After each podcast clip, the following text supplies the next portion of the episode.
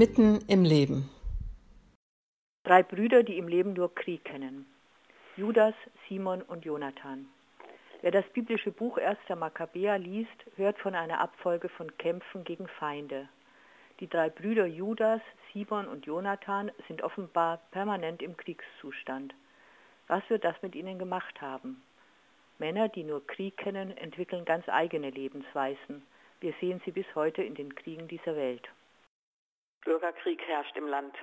König Antiochos hat die Ausübung der Rituale des jüdischen Glaubens verboten. Er will so allen Widerstand gegen seine Herrschaft unterbinden. Allein für den König sollen die Leute in Israel nun Opfer bringen, nicht für den Gott, an den sie glauben. Mattathias, ein jüdischer Priester, wehrt sich dagegen. Das ist doch Gotteslästerung, findet er. Dafür tötet Mattathias sogar einen königlichen Boten und einen weiteren Landsmann, als diese das Opfer für den König abholen wollen.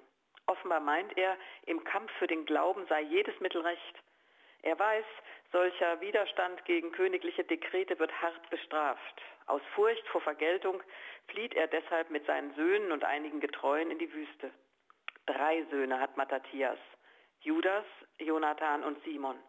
Die drei bewundern den Mut ihres Vaters. Er ist ihr großes Vorbild und er hat ihnen alles genau erklärt. Um die Freiheit des Volkes geht es, um Glaubensfreiheit. Sein Kampf ist ihr Kampf. Doch dann kommt eine schwere Erschütterung. Der Vater stirbt. Das verunsichert sie erst einmal. Damit hatten sie nicht gerechnet. Wie soll das werden, ein Leben ohne den Vater? Aber dann sagen sie sich, es muss weitergehen. Vater ist nicht umsonst gestorben. Wir werden alles tun für die gerechte Sache. Kämpfer für die Sache des Vaters werden sie deshalb alle drei. Anführer des Aufstands gegen den König, Autoritäten für das Volk, Vorkämpfer für den Glauben. Simon kämpft in Galiläa, Judas und Jonathan an anderen Orten. Besonders in dieser Geschichte ist, dass sich die drei Brüder offenbar blind aufeinander verlassen. Zwischen den dreien gibt es ein unzerstörbares Band und sie werden am Ende erfolgreich sein.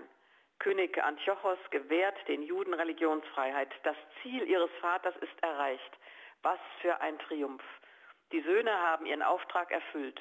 Und sie gehen noch darüber hinaus.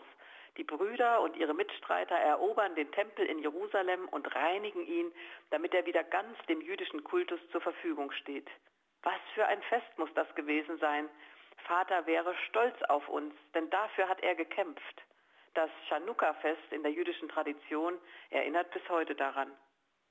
Können die Männer überhaupt noch zur Ruhe kommen? Ist eine Friedenszeit überhaupt Ihr Traum? Oder kennen Sie einfach nur Krieg? Ist eine andere Existenz als die als Soldat für Sie gar nicht denkbar? Es heißt, Sie herrschten über die Könige nah und fern und alle, die auch nur ihren Namen hörten, fürchteten sie. Wen sie unterstützten und zum König einsetzen wollten, der durfte herrschen. Wen sie aber nicht wollten, den setzten sie ab. Und so wurden sie sehr mächtig.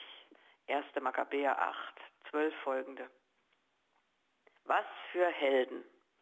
Irgendwann aber überschätzt sich Judas.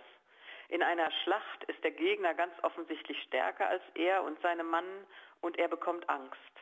Seine Mitstreiter sagen, das bringt nichts, lass uns unser Leben retten. Judas aber kann sich keinen Rückzug, keine Niederlage zugestehen. Das macht doch einer von uns nicht. Das wäre ja Kuschen vor dem Feind. Und so stirbt er in dieser Schlacht. Jonathan und Simon sind schockiert. Sie begraben den Bruder neben ihrem Vater. Der Tod von Judas lässt die Siegesgewissheit ins Wanken geraten. Zwar kämpft Jonathan mit Simon zunächst weiter, wieder folgt in den Beschreibungen ein Kampf nach dem nächsten, aber schließlich wird auch er getötet. Simon muss vollkommen schockiert sein. Beide Brüder, mit denen er alles geteilt hat, mit denen er den Auftrag des Vaters fortführen wollte, sind tot. Er bleibt allein zurück. Aber es hilft nichts. Simon wird nun als Anführer angesehen. Das Volk bittet ihn darum, heißt es. Hätte er jetzt nicht sagen können, nein, danke, meine Brüder sind tot, ich will jetzt nicht auch noch in diesem ewigen Kampf sterben? Ich würde in Frieden leben mit meiner Familie, lasst mich doch? Er tut es nicht. Er kämpft weiter und wird am Ende auch ermordet, samt seinen Söhnen, die er nach Vater und Bruder benannt hatte, Mattathias und Judas. Die Botschaften bleiben von Generation zu Generation. Wir können uns nur schwer lösen von den Aufträgen, die wir von den Eltern empfangen. Simons Sohn Johannes wird nun die Kämpfe fortführen. Ihm und seinem Sohn Judas hatte er noch gesagt, ich und meine Brüder und das Haus meines Vaters haben von Jugend auf bis zum heutigen Tag Krieg gegen die Feinde des Volkes geführt. Weil ich aber nun alt geworden bin und ihr durch die Gnade alt genug seid, sollt ihr an meine Stelle und an die meines Bruders treten und ausziehen und für unser Volk kämpfen. 1. Makkabäer 16, 2 folgende. Traurig irgendwie diese Geschichte. Die jungen Männer haben keinen Frieden kennengelernt, sie wissen nur, was kämpfen heißt. Kaum vorstellbar, dass sie am Lagerfeuer sitzen und darüber reden, welche Frau sie lieben, wie es aussieht mit Kindern.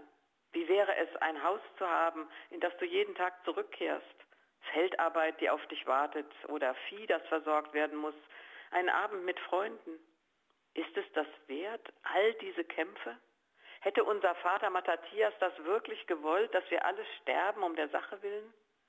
Doch sie können die Spirale der Gewalt nicht durchbrechen und fordern auch noch die eigenen Söhne auf, weiterzukämpfen.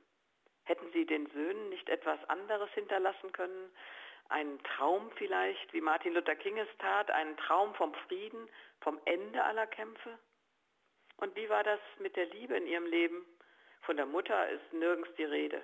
Hatten sie überhaupt dieselbe Mutter? Ist sie früh verstorben? Gab es keinen Einfluss durch sie?